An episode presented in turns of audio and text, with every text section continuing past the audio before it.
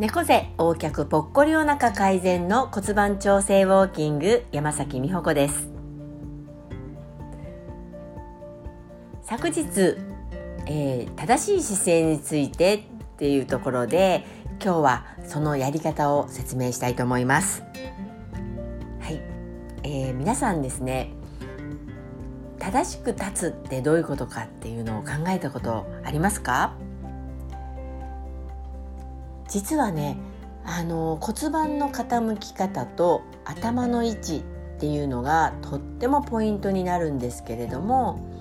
その基準としてまずやっていただきたいのが壁を背に立っていただきます。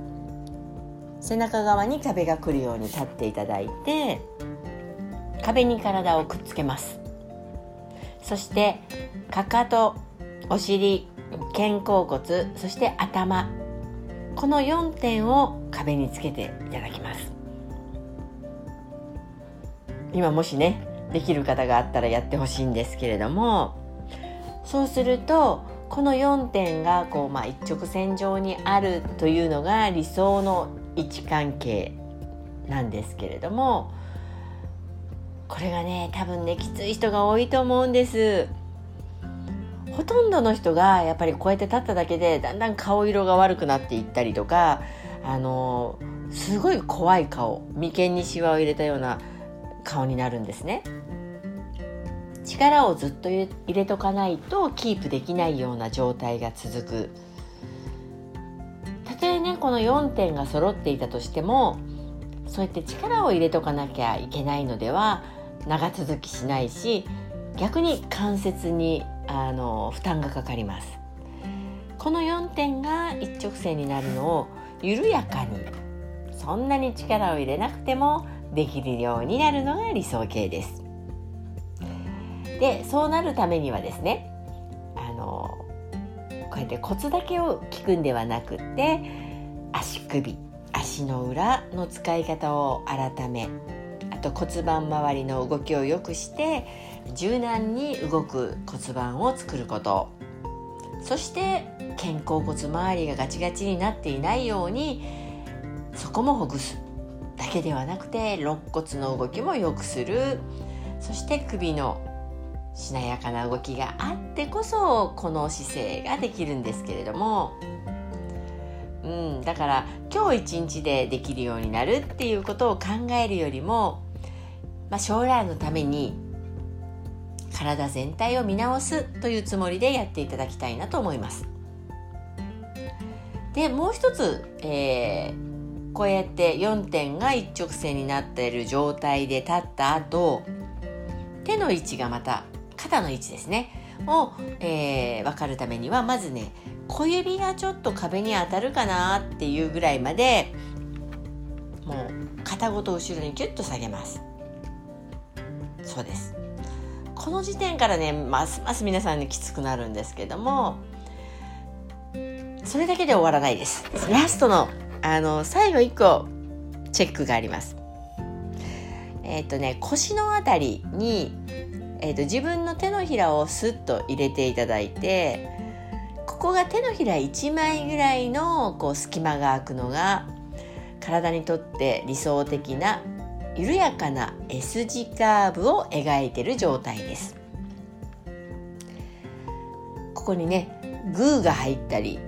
手のひらが何枚も入るという状態の場合は骨盤の向きがやはり正しくない可能性が高いです。ただしもう一つ言わせていただくとこの手のひら1枚を目指してくださいとは言いません。ばグーが入るぐらいあの隙間が空いている方でも骨盤の動きや肩甲骨の動きがあのすごくしなやかに動く人であれば腰に負担はかからないんですけれどもあの本当に動きが悪いままあのこの角度をとっているとその腰骨、えー、背骨の上にはですね10キロ近い頭がぐんと乗ってくるわけなのでそれを支えなきゃいけない腰はいつも負荷がかかっている状態になってしまうんですなので、えー、そこをねなるべくこうしなやかに立てるようにしないとねいろんなところにやっぱり今は良くても後々あのダメージがきます。とはいえあのこのね音声で伝えるのにはあの全ては伝えられませんのでまずその4点かかとお尻肩甲骨頭がこう一直線になるというところを目指すような立ち方それを力ずくではなくあの力を抜いた状態でできるようにというのを目指してください。そのためにはこの4点が一直線になるということをこう形状記憶というか自分の体に落とし込むために朝起きたらほんの10秒でいいのでまず壁を背に立ってみる、うん、ということから始めていくのも一つの手かと思います。綺麗に立ってる人を見るとね見てる方も気持ちがいいです。そしてそうなっていくとあの自分のイメージも上がっていくだけじゃなくってあの内臓がね本来ある位置に戻りやすくなる空間ができますので、まあ、腸のためにも